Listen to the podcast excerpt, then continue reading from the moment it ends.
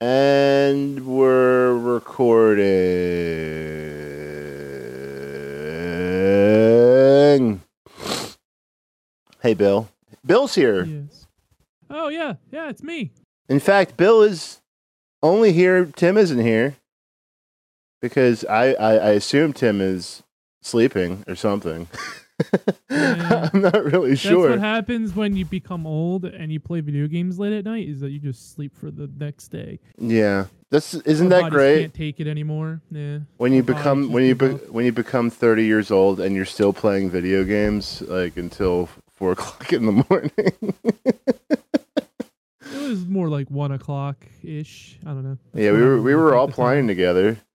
Yeah. We did, you know what? I looked up and you're like, oh, we got to where we were on our last session. And I looked and you guys played 14 hours so far.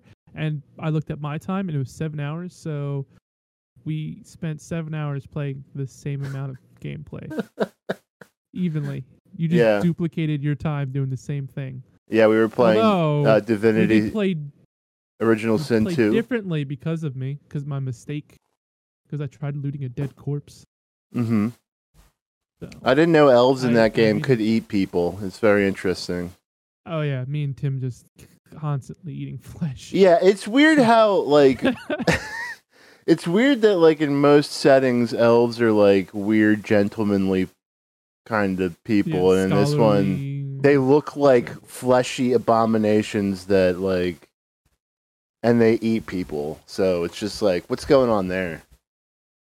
Seems like that's, I know cannibalism is like not always viewed as something that's bad in some tribal cultures. You know, cannibalism is kind of a ritualistic thing they use to like recycle or like have.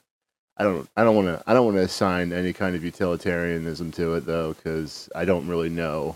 But it's not as much of a faux pas or looked down upon in other cultures as it is in our culture, because. You know, what we do with dead bodies is we put them in the ground, which is not for us to find eventually again, but to just leave there. Yeah, exactly. I was the idea of like a zombie apocalypse. If we all did Viking funerals, there would be no room for that because all the dead bodies would be at sea. True. Unless they. You go scuba diving and it's just corpse after corpse after corpse. That would be horrible. Actually, now that you put it that way, if everybody did a Viking funeral, you couldn't go for like a nice swim because the ocean is literally just packed with dead bodies. you just look down and there's just a skeleton there and its one arm is just raised and it's just pointing at you. And fuck. I'm out. Well, yeah, I guess I don't know. It's not like there's any superior way to deal with a dead body. I guess I don't like.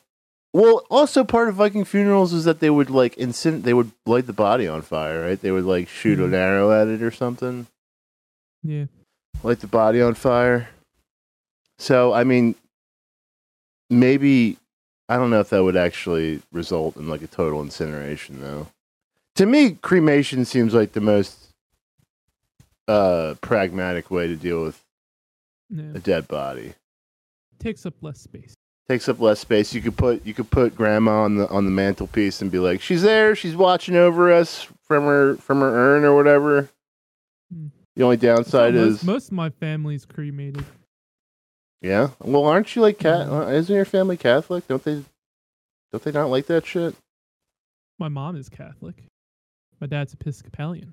Oh, your dad is a Protestant. Yes, he is. That's that English shit. I forgot. Yep. I forgot you were English. Sorry, me and Bill were doing bad English accents before the podcast. Yeah, we went on a bit of a rant. Mm-hmm.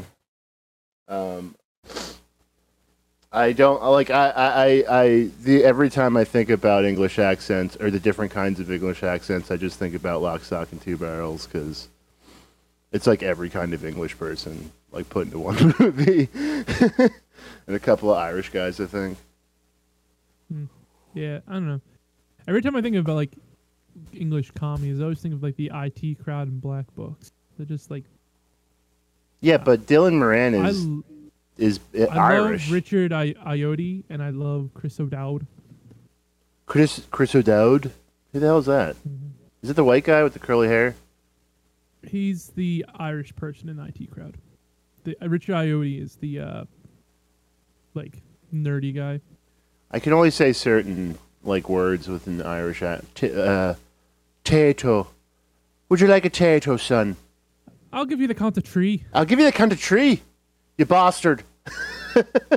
Yeah, bastard's a really good one. Yeah, you bloody bastard. It was funny. I was that almost sounded like Chris O'Dowd right there. I was watching OTV's Rust server or whatever, and Jacksepticeye went over to another Irish streamer, and they just went full Irish with their slang and stuff, and everyone was like, "What the fuck?" Yeah, you can't fucking understand that shit. Are you kidding me? No. Or it's the same with Scottish people, where they're just they just descend into just fucking guttural throat noises, and you're just like, I don't understand what's happening right now. They're like the Irish, just loud and obnoxious instead of lilting. Now that I've done, because the Irish accent's very lyrical. It's kind of they're singing to you. Yeah, very breathy. Yes, that's why I say lilting, even though it's kind of insulting.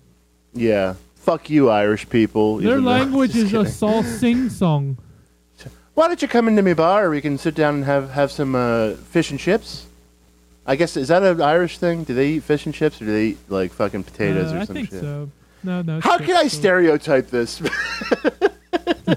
No, I think it's like anything where the Queen touches is pretty much all chips. Even Australia, they say chips. Yeah, I never got that. Crisps are chips, and chips are fries. Chips are French fries. Yeah, yeah. That's what I understood. When I went to Ireland and I tried to hit on an Irish lady, and it was a spectacular failure. I was just surprised there. Whatever. Can you just can you be a boy for a second? Just feel bad for me. I went into a fucking bar. Okay, first off, I went up to the bar and I asked for an Irish car bomb, which. Okay, I was 16 years old, all right? I didn't understand. I mean, granted, it's very dumb for me. Yeah, they just, they looked at me and they're like, "What you say?" And I was like, And then I thought about it. I gave, 2 seconds of thought to what I just said, and I was like, Oh, they wouldn't like that at all. And then I explained what an Irish car bomb was without repeating the term Irish car bomb. Mm-hmm. A Guinness and some Baileys. Yeah, that's and then he saw me drink the Irish car bomb, like an Irish car bomb, and he just looked disgusted. He was just you just soiled the Guinness. What are you doing, son? What are you doing? And I'm just this is what Americans do. And he's like, "Oh, God. Oh Christ!" And I'm just yeah. I guess we're just a bunch of fucking idiots. And it's true. Yeah. I mean, I for the most part, yeah. Really, assholes. An Irish car bomb. That drink, you have to drink it fast, or else you just have to slug it back. And in retrospect, thinking about it, it is a pretty disgusting thing to do. Just take. Bailey's, Jamison, and just combine it with a Guinness, and then drink it as fast as possible. Yeah, usually you see people drink, they're sitting there and enjoying their drink of Guinness, and then you're just sitting there nope. Yeah, no, I can't even taste it. You can't even taste it going down. It just it doesn't touch the back of your throat. It just goes straight down. But I did. So there was a girl at the bar. And, I had just made a gigantic asshole out of myself, so why not try and why not try and hit on a girl, a woman? That's that liquid encouragement that you just all scoffed down in front of. And she was 24 years old, and I'm 16 and American. Ooh, 8 years. Yeah, I was like, "Hey, what's going on? My name's Alex," and she was like, "No, just no, no, just a breathy no." no thank you. No thanks. No thank you. And I was just like, cool. I didn't like, after that, I just kind of looked at the floor for the remainder of the time that I was in the pub. Because, I mean, imagine taking 2 consecutive massive L's in front of a bunch of strangers in a foreign country. Very cool. I think being American was, like, added to the shame, too. Because, yeah, like, you're just... Like, you just know, like there's such a bad track record with, like, Americans overseas. Yeah, it's like... We're just, like, I got lucky, I think, being around family when I was in Italy, because that, like, vouched for me a lot. Mm-hmm. I was like, hey, I have family that are citizens of your country. I act like them. So, I'm not being the typical American. Yeah, no. I really didn't get to do a lot of fun stuff because I had, like, my uncle was there, my mom was there, so, like, they couldn't, like, break us away to do, like, stuff that, like, we probably would have enjoyed. I mean, what do you do in Italy? Do, like, you eat cheese and drink wine, right? That's, like, basically, yeah. that's my conception. We didn't go in any bars or anything. That's, like, the thing. Is, like, they probably would have taken. You didn't go into any bars? No, like. How old were you? I was 18. You could have done that yourself. You could have walked right in there, yeah. Right? So we were being supervised by my uncle and my mom. So, yeah, there wasn't as much fun having. That's why I'd love to go back there now. Although I don't drink as much, so, and I don't like wine, so it would just been me drinking. Well, yeah, beer. I would assume that the high points of. Are you sure you don't like wine, or did you just not had? Have you not had a wine that you like? I haven't found the wine that I like. I mean, there are, like, dry, you know, you don't like, I'm assuming that you've had red wine because you're fucking Italian. I've had red and I've had white. So. And they're both dry. I don't know. I just never really got into wine. I should probably get a palate for it, but. Well, you're talking to a guy who drank 4 liters of, yeah, Paisan. Yeah, exactly. I drink. To your defense. My grandfather buys the same 5-gallon jug from Delaware. Yeah, but does he drink? That's what he drinks. Did he drink every day? Really? Every day at 4 o'clock, he pours himself a glass of wine. Well, I mean, he's a measured individual. He's doing it right. I buy that thing and then I drink all of it, and then I have a massive headache and want to die the next day. See, what he does is he drinks that, and then he saves his good wine for when he has guests. They call that table wine. It's literally like fucking. It's like bottom of the barrel. Wow, that's actually kind of nice though. That he's like, this is for me. This is the dirt shit that I drink, and then I have nicer, Yeah, and after he had his heart surgery, he asked his doctor when he could start drinking wine again. And that was like his only benchmark is he wanted to get to where he could actually drink wine again. That's pretty hilarious. He has a glass a day, and then he also has like espresso after dinner. Well, I thought wine was supposed to be good for your heart. Yeah, I think so. Like, it's so like I think his doctor was like, yeah, you can finally drink wine, and my grandfather's happy. But what was it?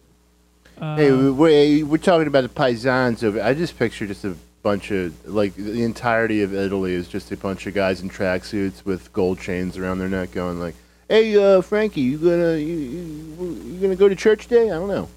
Go down to the Gambler Hall." I feel they're all guys from New York, actually. So, like, the coolest thing I remember doing was I think it was when we were at the beach town. We stayed for like a week in like a coastal like city. Mm-hmm. What city? It's called Terracina. That's pretty nice. It's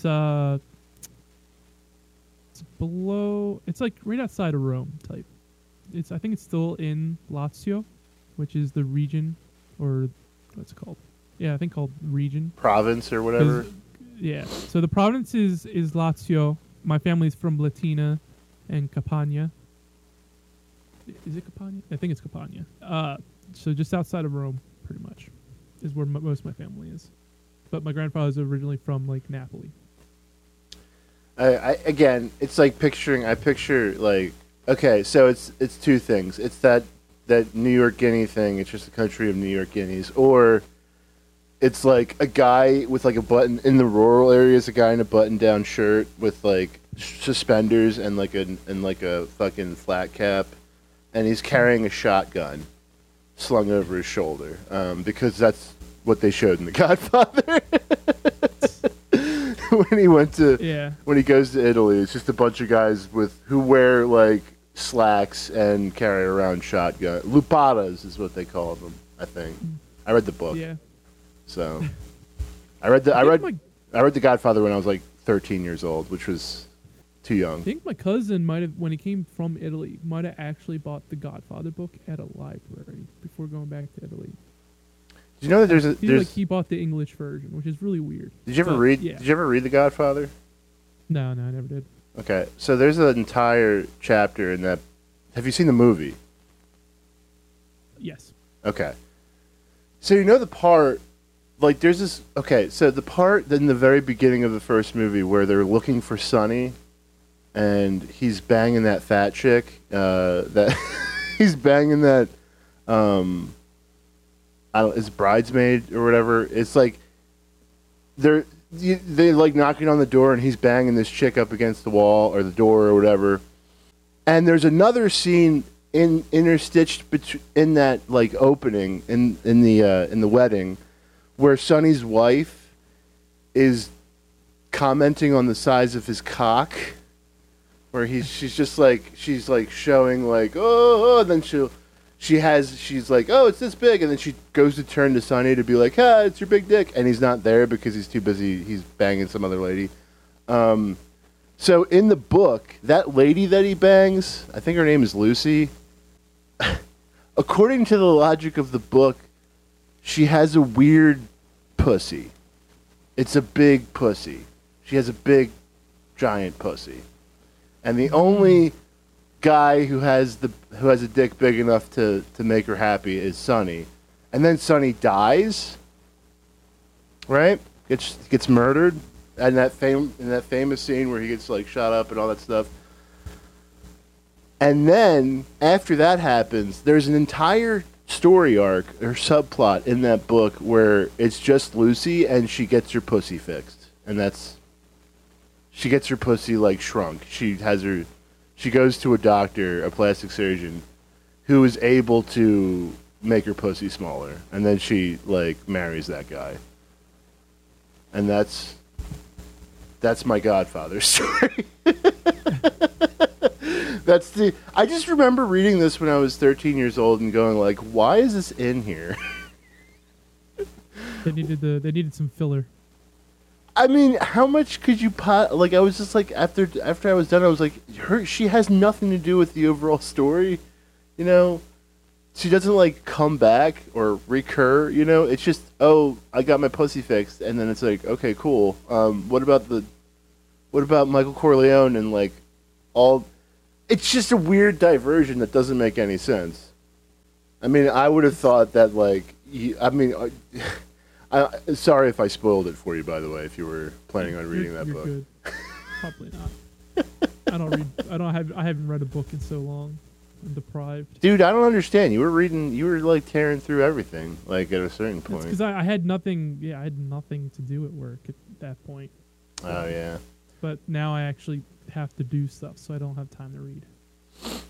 Well, I mean, you. So this is a time period that you fucking read the entire Wheel of Time series. Yep. Because there was nothing to do. I want that job, dude. I just want a job where I just sit around and read all day. What was was that a security job? Yeah, I was the lobby desk security guard. So I would like greet people when they came in, have them sign in, call the people they had a meeting with or visiting. I would make temporary security cards for people to get in. Okay, I know that this is like okay. How much did you get paid in that position? I remember I was getting $10 an hour for a while, and then like finally I was getting $12.50 before I left. Man, fuck that. I mean that's like I mean I know it's like the job is like not intensive at all, but still. Yeah, I mean, it was nice. Like, I loved having conversations with people because it was like pretty much like filled with nerds. Yeah, just of all ages, and I could talk about like anything. Like I talk cars with people, records, audio systems, comic books, books, TV series, movies, Game of Thrones, Game of Bones. I had a conversation about Game of Thrones with someone. It was really funny when Game of Thrones ended. At least the TV series. Seeing as how I don't know if the book series is ever going to end, and at this point I don't care. But that whole thing when the season finale happened and there were a bunch of people that were like petitioning to have the last episode rewritten or some shit. That's a weird thing to get upset. Like, I get like being like I've watched this show for whatever, however amount of time that you have.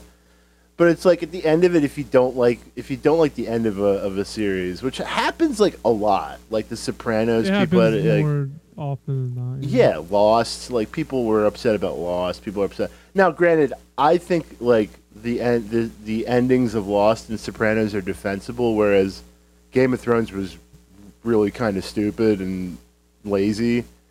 But I mean, you could have just not watched it too. I mean, it's not like the series was that great by that point. Like, you could have just been like, all right, I'm out of here, I'm done, I'm gonna waste my time, and then like go on the internet and try and like start like a fucking, like, that's what people get upset about, is like the end of like a fucking of a fucking series. They don't get upset about like not having healthcare.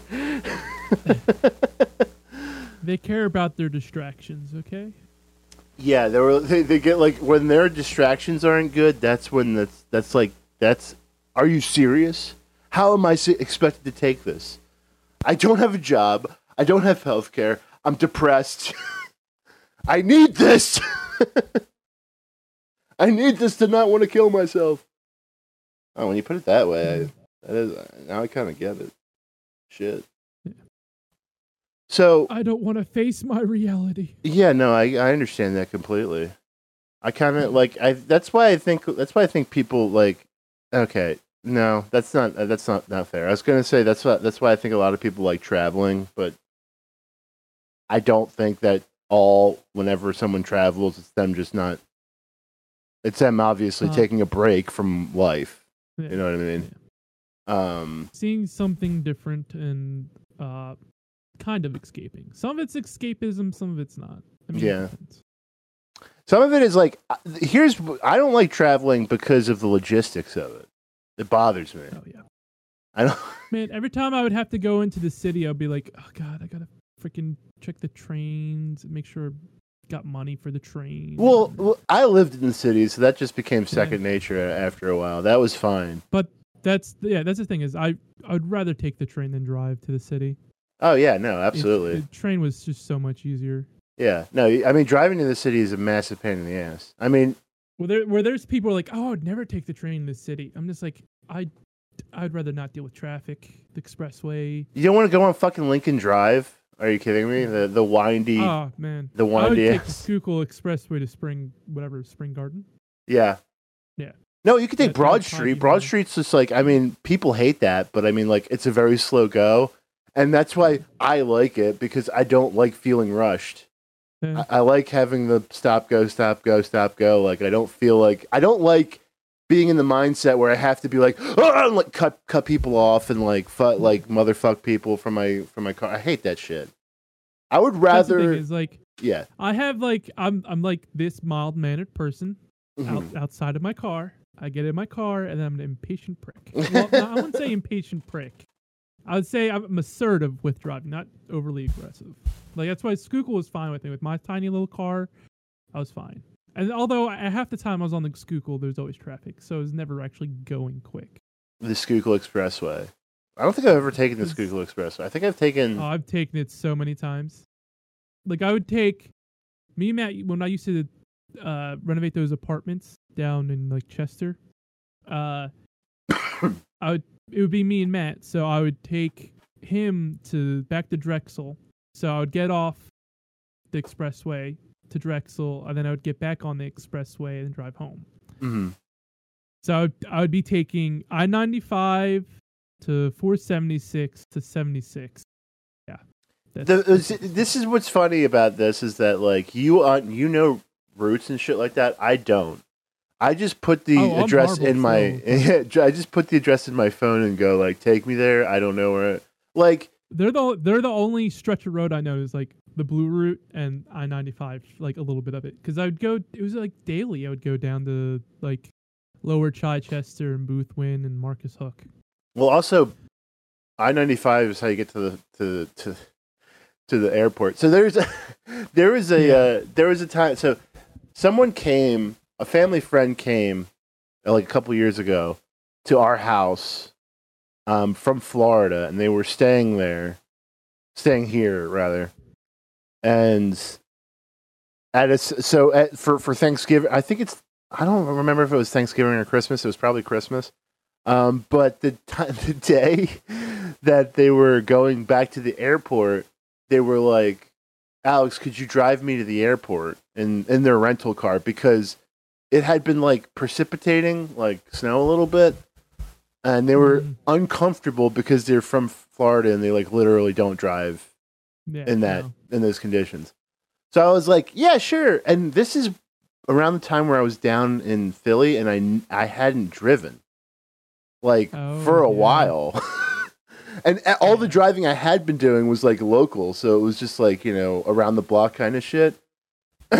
So when I said yes, I started driving. First of all, it's a rental car, which I wasn't familiar with. And second of all, it was snowing. And third of all, I took Lincoln Drive. So scaring the person to death first. I scared myself to death. Like, I was driving and I was like 10 and 2, which I never do. 10 and 2. And that, if I'm doing 10 and 2, that means my butthole is like really tight.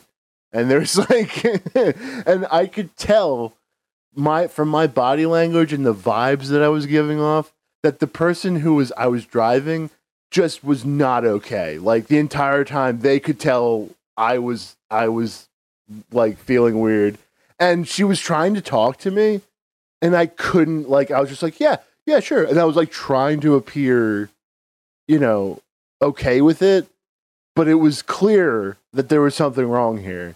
And I got her there and it was fine and whatever. That's like, but I was like on I-95 and I was like making little mistakes, like, and all this stuff, and like going like shit, like in my head.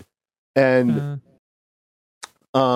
later, like a year later, she came back and I was like, yeah, I just mentioned off the cuff about how like that was like a nightmare for me, and she was like, yeah, no, it was really bad. You you were very tense, and it made me uncomfortable. I was like, sorry. Yeah, like, whenever I have to go far, I always get nervous because I always think I'm gonna get lost. That's why I always bring I always use GPS because I'm just like, I'm gonna get lost. Yeah. But so for a while I was taking, I think, my aunt, sometimes like my grandparents, to the airport. So that route like got implanted in my brain for the longest time. But I-95, I did it differently because I would always like drive through Roxborough to get onto the Schuylkill Expressway. Well, actually, this was the first time I was driving to the airport ever. Yeah. So dealing with the Platte Bridge and like, yeah. Yeah, no, it was like completely. For a while, I was like, there was construction and stuff, and I'm just like, I hate this bridge. Yeah. Driving to the airport's horrible. And like, I'm just lucky. I'm just happy I didn't have to drive back. I just got there and I just returned the rental car, and then I took the train. Yeah. That was like the best part. Like once I was on the train, I was like, who drives? Yeah. I remember sitting in that lot, like in the airport, waiting so many times. I've sat in that lot. I'd try to download a movie onto my phone before leaving. I'd bring my Kindle. I'd bring snacks. and just like sit there and wait for them to actually land. Oh my God. Our friend Sammy had her wedding in Florida, and Tim and I went down, and when we got there, this was, by the way, I was unemployed. Was I? No, I was. Was I unemployed? I was furloughed, maybe? I forgot. I was having trouble with work. Tim was having trouble with work.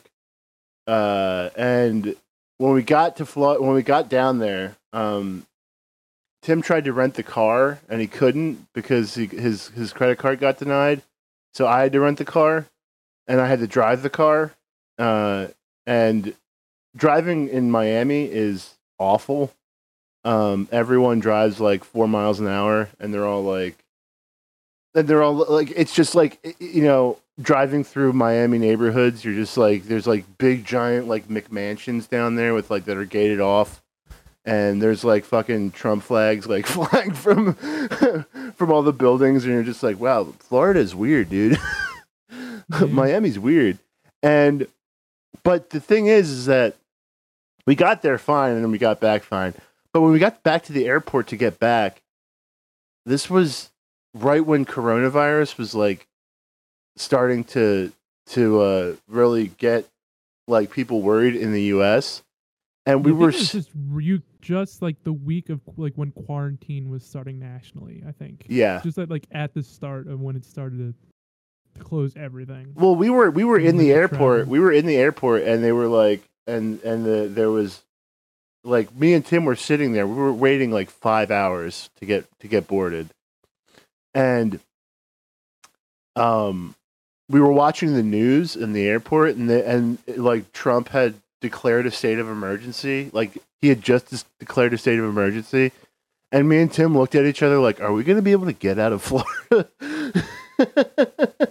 Yeah. It was very I had like weird like fear flashes of being stuck in Florida, which is, I mean, we weren't, but like that would have been terrible. I remember, do you remember, were you there when Tim left his wallet on the plane? Was that? I don't think so. I forget where we were coming from. Oh, wait a minute. I might be misremembering this. See, this is why Tim needs to be here, and so he can misremember it, not me. Is it gonna be better? I don't remember. It might have been Arizona. Yeah, no, we were coming. I think we were coming back from Arizona because we were, we went to go to a Tool concert in Arizona, and we got back, and I think Tim left his wallet on the plane, and then he tried to go back and get it, and I think he lost it. Tim's lost his wallet like probably 100 times.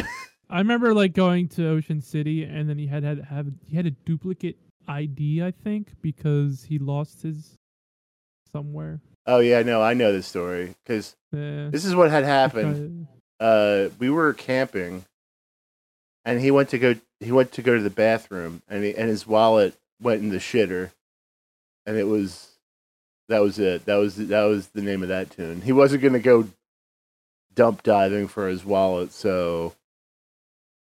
He had to get a duplicate license. He also had to like cancel all his credit cards and shit. Oh, poor Tim. Yeah. He's definitely had like the worst luck out of all of us.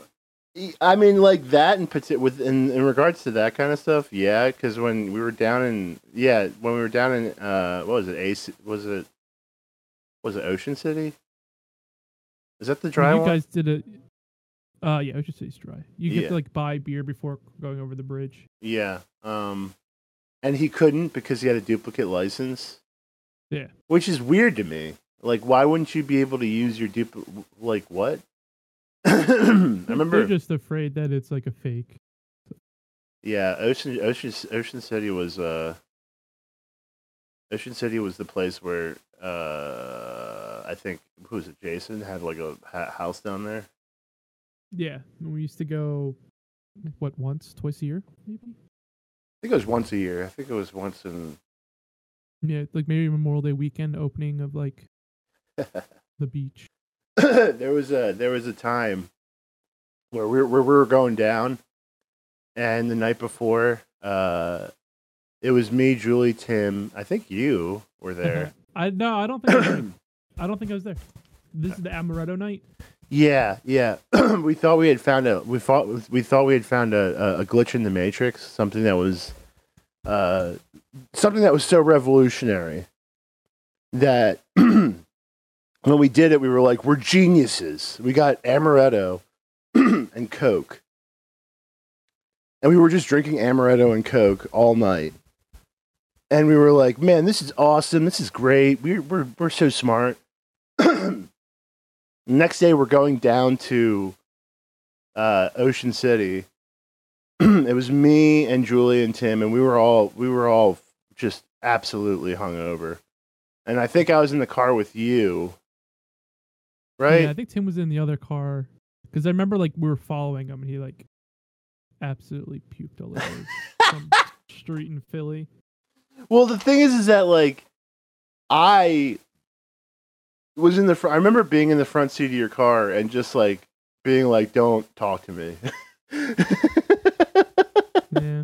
And I was just like, I was like trying to sleep the entire way down, and I couldn't. It was like one of those situations where you just can't get comfortable. You know, you're just like trying to, and you're trying to set your body in a position where you're like, okay, this is good.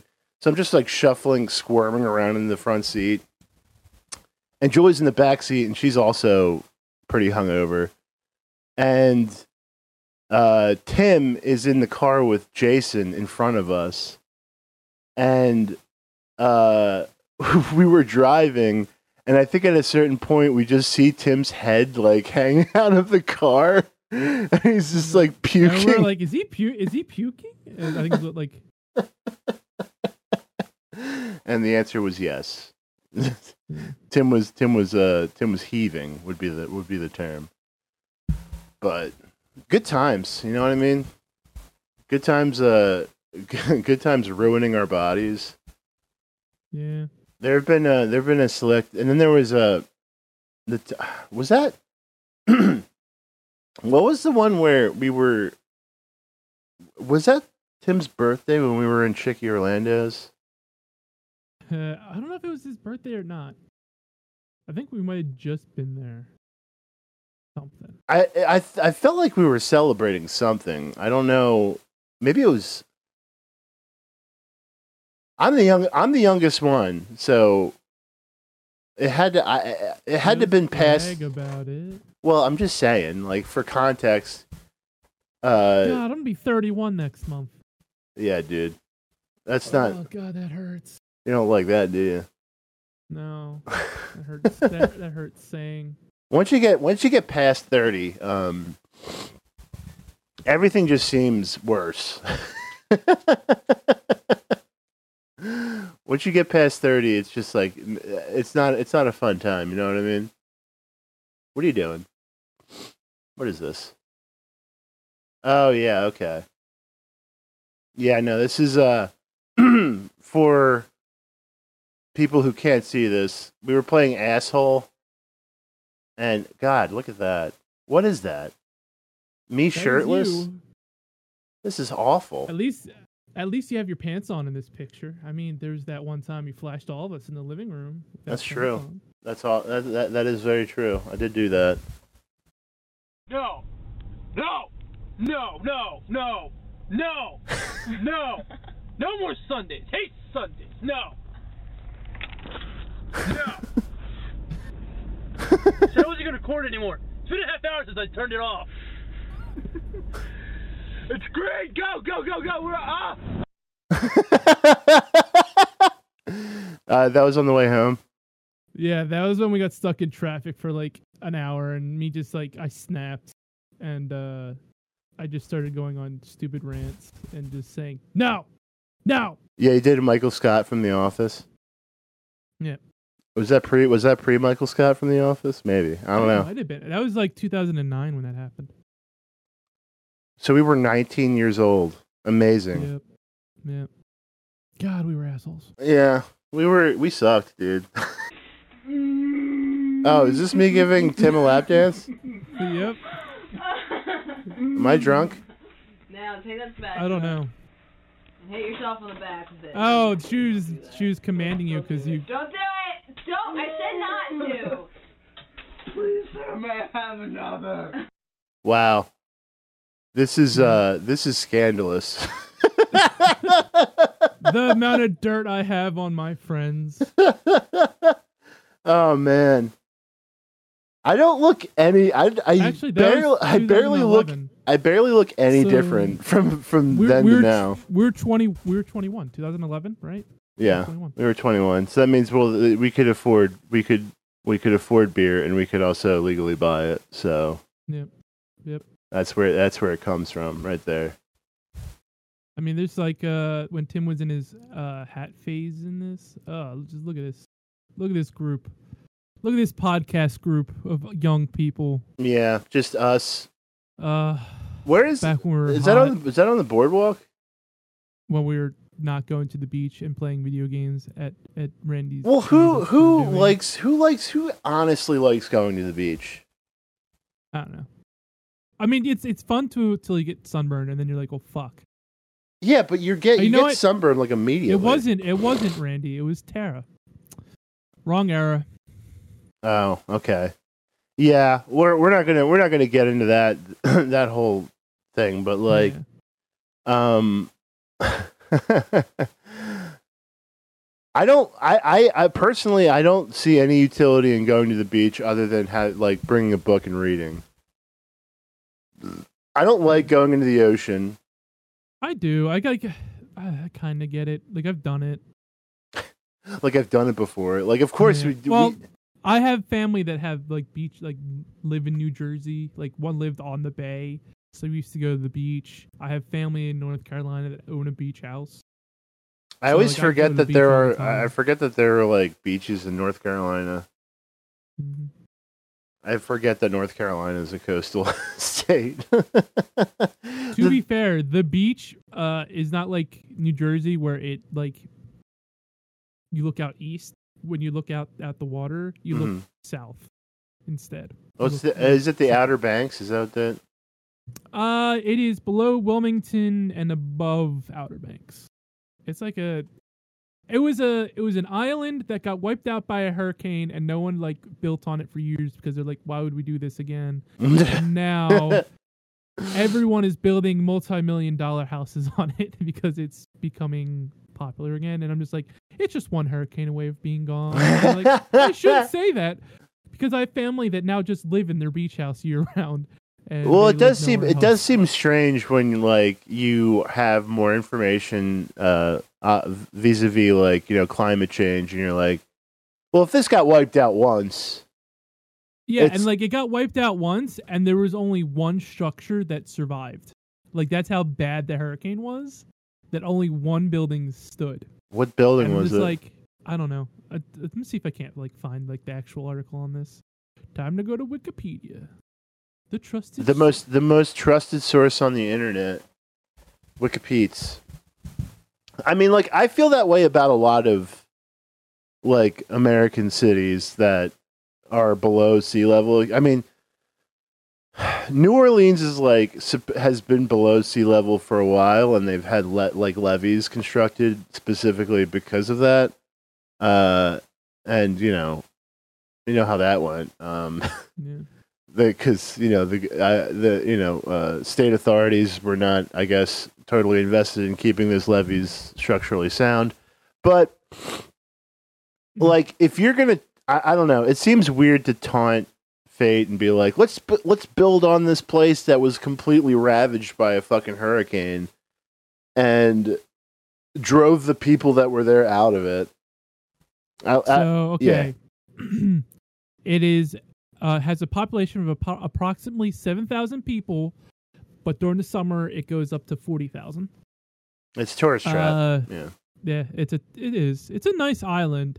It's because you can drink on the beach without any problems, as long as it's not like a glass bottle. But By 1930s, the island had blossomed into a vacation resort as beach cottages began to dot the area on its western half, something which Hurricane Hazel brought to a temporary halt in 1954 as it washed away some 350 buildings on or near the beachfront. Holy shit. Most of the United States, the island quickly recovered and developed continued new towns. Okay,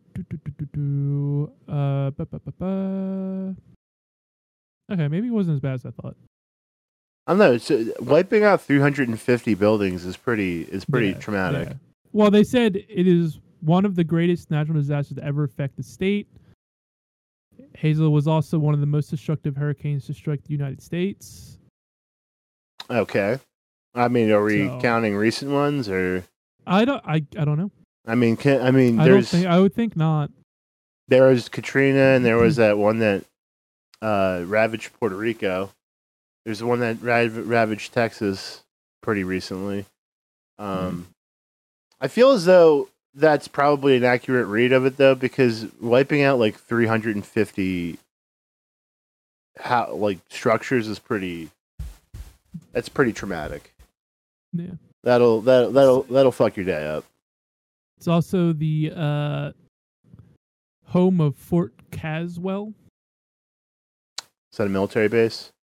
It was not Caswell Beach. Fort Caswell is what I wanted. Located North Carolina Atlantic coast, encompasses two sites, 43 buildings, 23 structures. Why were you built? Why were you built? Why were you built? U.S. Armed Forces, period between 1836 and 1945. I feel like now that I'm in my 30s, I need to shoot for a more ambitious lifestyle. I'm thinking about maybe it's time that I try and start a cult, you know, go out in the middle of the Nevada desert.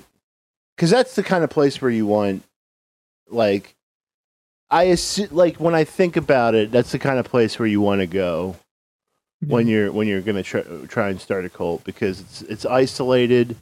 Las Vegas is nearby. Actually, Reno. A lot of people are starting to move to Vegas from L.A. Like, a lot of the content people, like a lot of the video game content creators are now all moving to Vegas because it's cheaper. Yeah. So there's like the max exodus from there, and I'm just like, oh, that's weird. It's like how everyone's like leaving the Texas. Well, yeah, I think that's kind of overstated though, to a certain degree. Like, a lot of people say, oh, there's a mass fleeing of people from LA to. But to be fair, I don't know why they went to LA in the first place. I mean, like, yeah, it's always been that way. You know what I mean? Like, it's like, oh, you're a content creator, you have to move to LA now. Then you're like, oh, it's so expensive. Why did I move here? It's I don't know. Well, it's because I probably because when you were quote unquote being a content creator meant being close to the place where content is created, which is LA. Yeah. Now it's not. Like, it was like LA, Austin, I think, and like parts of Texas, because mm-hmm. like. Chilled Chaos moved to Texas, and I think he's finally happy because he moved to LA at one point, didn't like it. He moved to like New York at one point, didn't like it. He lived in Connecticut, I think. Well, like, the funniest part about like that, if you like listen to people who use this as like a politicization tool, they'll say like, "Oh, everybody's leaving LA and going to these other places because they're like liberal hellholes or whatever." But like they're moving from LA to fucking Houston or Austin. I'm like, Houston and Austin are not conservative areas. No, they're very liberal. They're probably the most left wing areas in the state. Yeah, I think Chill moved to Houston, and he does a lot of stuff with like a lot of the Rooster Teeth people on streams. So it's like he moved closer to like probably one of the biggest like channels for like content creators to like kind of partner with or hang around with. So I mean, it makes more sense. Like Jacksepticeye, I think, lived in LA for a bit, then moved back to Ireland. I think like Terrorizer, a lot of them, like they all moved to LA, and then like they realized like he moved back to Ireland. Yeah. We're going back to Ireland. Yeah. It's just weird how they like they all do it, and then like they realize after a year just like how expensive and like unrealistic it is. They're like, yeah, I moved there and I thought I was gonna be like around people, but it was just traffic and everything else just became more of a hassle. Yeah, no, and it's awful to live in a highly in a densely populated area.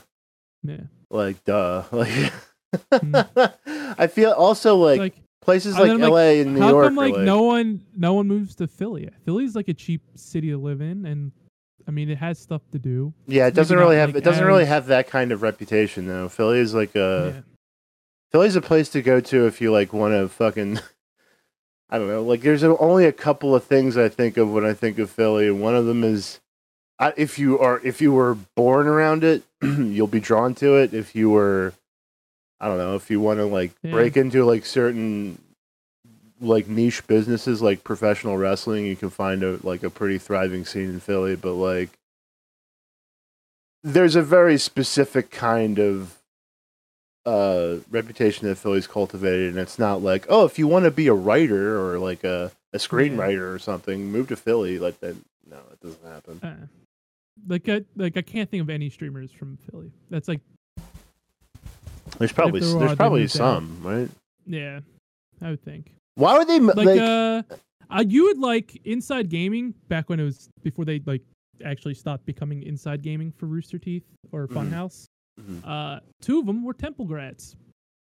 They were part of their journal, so it's like, oh, they know Philly. Well, first of all, I couldn't imagine coming to Philly and then not. Well. I guess this is a very biased take, but like, I couldn't imagine coming to Philly and then wanting to live in another place because it has everything that every other place has, and it's cheaper. Yeah. So why the hell would you go anywhere else? And then if you want to go, it's like if you're like, oh, I live in Philly, there's nothing to do, or I want to go somewhere like more chill. I mean, the outlying areas of Philly are like. You can go from the city to like the country in like 2 hours. Yeah, it's very or the backwoods in 2 hours and go camping. Like there's a like ton of like possibilities. The only thing that Philly doesn't have is like if you're looking for like a dry, arid climate. Like if you're more into like desert landscapes or something, then obviously Philly doesn't have that. But when I think of like places like, see, I think people.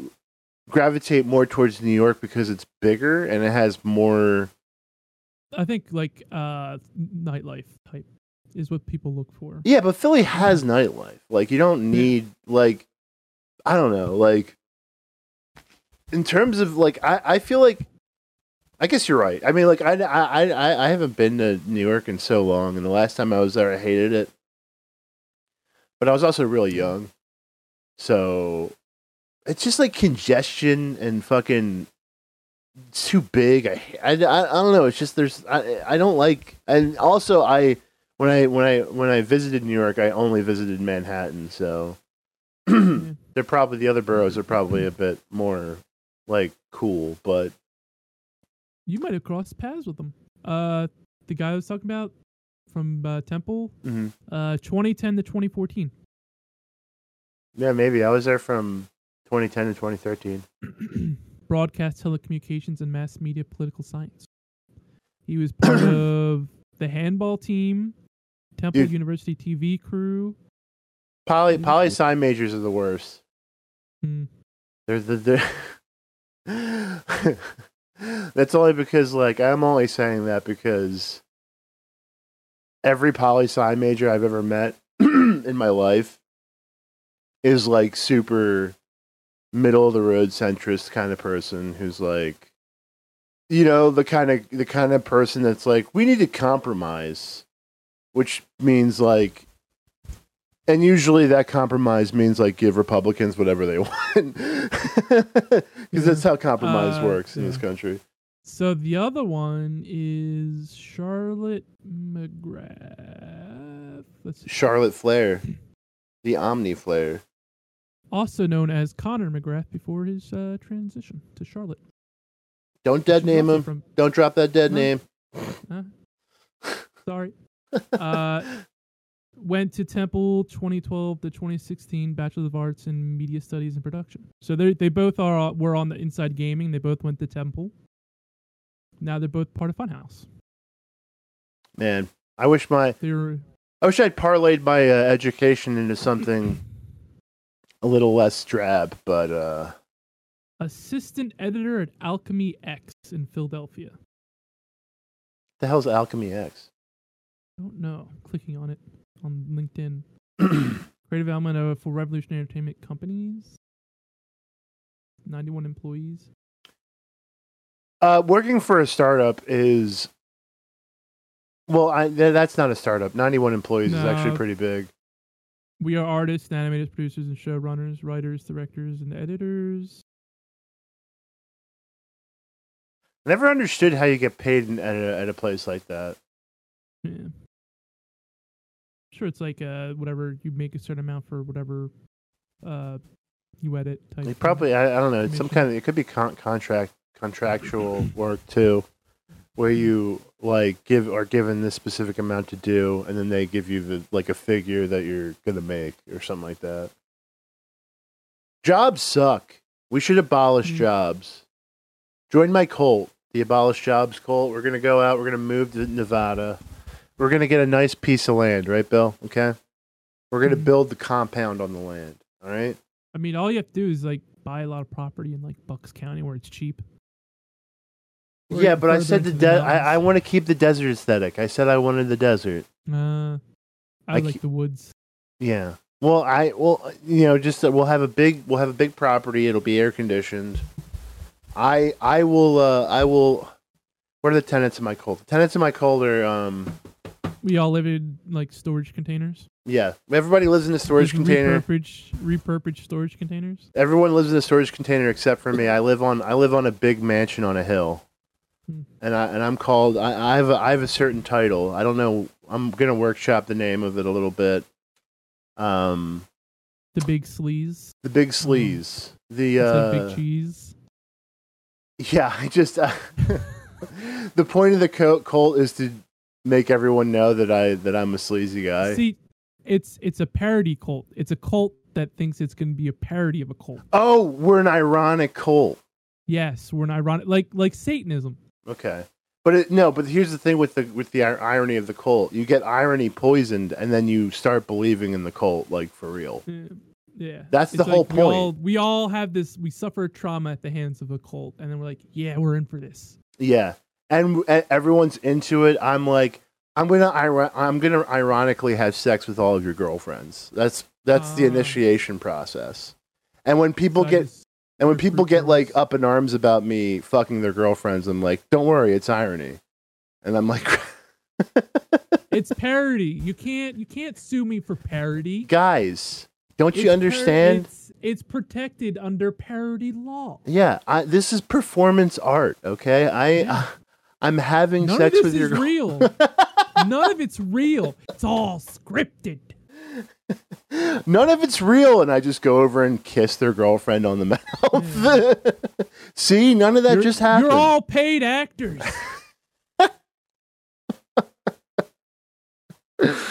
And then when y'all make a paycheck. Yeah, whenever there is a lawsuit that's brought against me, which I'm assuming is fairly often, yeah, I go into the courtroom. I go into the courtroom and I give the Alex Jones defense. I'm just like, listen, I'm a performance artist. I don't know what these people are talking about. When they went in, this is just a character. I bring out all the contracts that I made them sign. That actually, I didn't. I make them sign a contract, right? That sounds good, and then I lift their signature off of that contract digitally and put it onto a different contract, which is basically one page that says, he's allowed to fuck my girlfriend, and also my girlfriend wants this to happen. And then I just they signed NDAs. I don't know why they talked to you. This is a breach. I could sue them. NDA. I could sue them, and I have great lawyers. Exactly. Have you ever heard of the best? Yeah. Have you ever heard of Bruce Castor? What's his face? Johnny Cochran. Vanderveen. Hologram of Jimmy Cochran. Powered by AI. Alan Dershowitz. Who's Trump's lawyer? Trump's lawyer. Yeah, Michael Vanderveen. I think is the one that he's currently using. Bruce Castor. Yeah, no, I got my legal team, and they're working on this, and they will destroy your reputations. They will get you fired from your jobs. Okay, yeah. I don't fuck around. Like my legal team is currently putting together a smear campaign on Twitter to get all these people fired from their jobs. We got Jenna Ellis. We've got the corpse of the Kardashian guy that was O.J. Simpson's lawyer. What's his name? Rob? Was it Rob? Rob Kardashian? I don't know. I don't know their name. I just know. I know his name was Kardashian, and that's. It. I just call him Kardashian. That's the Kardashian. Mm-hmm. Just the one that deserves fame. Kind I guess. Of? I mean, he was O.J. Simpson's lawyer. That's pretty much. And that's the fame that he gets. Is just that he deserves infamy. Maybe he not fame. A footnote in history books. Mm-hmm. I mean, sure. I think that's fair. It goes Jimmy Cochran, that Kardashian guy. That Kardashian guy. Yeah, Johnny Cochran is kind of the centerpiece of that whole ensemble. You know what I mean? He's the guy that. If the glove don't fit, you must quit. Yeah, he was doing performance art himself. Yeah. You know what I mean? Maybe not the Chewbacca defense that Bruce Castor tried, but. What the hell's that? Is this Chewbacca the defense? Yeah, I haven't been following this impeachment shit at all. It's like you don't in your opening statement you just confuse the jury instead of like defending the criminal. So they pretty much tried to like confuse people in the opening statement, and like everyone was like, I don't know what the fuck that was, but that was not a defense. Right. Here's the thing about that though, is that like when you at the end of the day these lawyers are trying to convince the Senate, a politically motivated body of people who likely already made their mind up before they even heard anything. They said they made their mind up before everything. Yeah, so it's like this is almost a joke. Like it's just performance for their base. This is what should have happened. Get a jury of his peers, you know, like a You know, when a fucking, you know, a guy gets picked up, he's black, he was caught with drugs or whatever, and he's in a room, and he's facing the jury, who is just like 12 angry white men. Let's get that going. Just get a jury for all these people, fucking all the politicians there, and have them all be, you know, throw Native American on there, throw, you know... a black person, throw a trans person on there. Let's see how they feel about all this bullshit, and not fucking Mitch McConnell, who I can pretty much guess. I'm like, oh, did he not do it? Crazy. Oh yeah, he's telling people to vote their conscience, and then he's like, I vote him not guilty. It's like, yeah okay. Yeah, that's true. I mean, let's face it, American presidents don't have to answer for anything that they do. Yeah. They just kind of sail through. They sail through all accountability checks and all that stuff. Trump was not going to be any different than that, so I wasn't surprised. I was like, yeah, okay. Nobody cares, which is fine. Whatever. I guess now it's kind of like okay if like the president incites like a riot, which is what like they're trying to say is, guys, we need to punish him because then. Anyone else can do this in the future because we're showing that we don't care. Yeah, we're setting a very weird precedent, but okay, I guess if that's what. And then like it'll happen, and it'll be like the Democrats that do it, and then the Democrats will be like, "Well, you missed your chance." Yeah, you know what? I'm gonna run for president, and I'm gonna run on the gamer party ticket, and then when I inevitably win, because obviously that's the most popular position, is pro gamer. And then I get into office, and I'm like, okay, gamers, it's time to rise up. And then when I incite a riot, I'm going to point back to this and be like, it's unconstitutional. It's unconstitutional to arrest to hold me accountable. That was free speech. Mm-hmm. I didn't know that they were going to do this. I didn't precede this for months. I would like to thank the Senate Majority Leader Ninja for sticking up for me when in my time of need. For you know, corralling the party together and getting the votes necessary to not hold me accountable. Yeah. It's like, cool. This is a trial and the defense team's meeting with the jury? That's weird. Pretty sure that doesn't happen in the criminal court. Why is it okay to do that now? Well, you know that. You know why. Yeah. It's like, so this is, It's like watching. I'm like, the Democrats have evidence and like precipitated with like weak-ish evidence, but evidence still. And then the rep comes like, we're not going to defend him. He's guilty. We know it. we're going to attack the process. Yeah, there you go. We're going to attack the laws behind it instead of actually defending him because we know he's guilty. Yeah. Well, I mean, you know, like both of them were like, yeah, he's guilty, but we're not going to punish him. Yeah. No, that's basically what the crux of it was just going like, yeah, we know, but we don't care. And also, I mean, how many times did Lisa Murkowski say, yeah, I think he learned his lesson. He won't do this again. And then it gets worse. And like, well, he possibly can't get any worse. Lisa Murkowski is Lisa Murkowski the one that's like, well, I believe that Trump should, he'll get better. Like she has that fucking weak ass, like, she's about to cry voice. Yeah. The wobbly, confident, non-confident, like, hey, I don't understand how anybody. I don't understand how she ever won an election with that kind of. She's just like, I'm gonna bring back the jobs from China. She starts crying. To Alaska, where like no one likes to live because it's just cold and a different kind of redneck. Mm-hmm. Well, you know, props to Alaskans for dealing with a 30-day.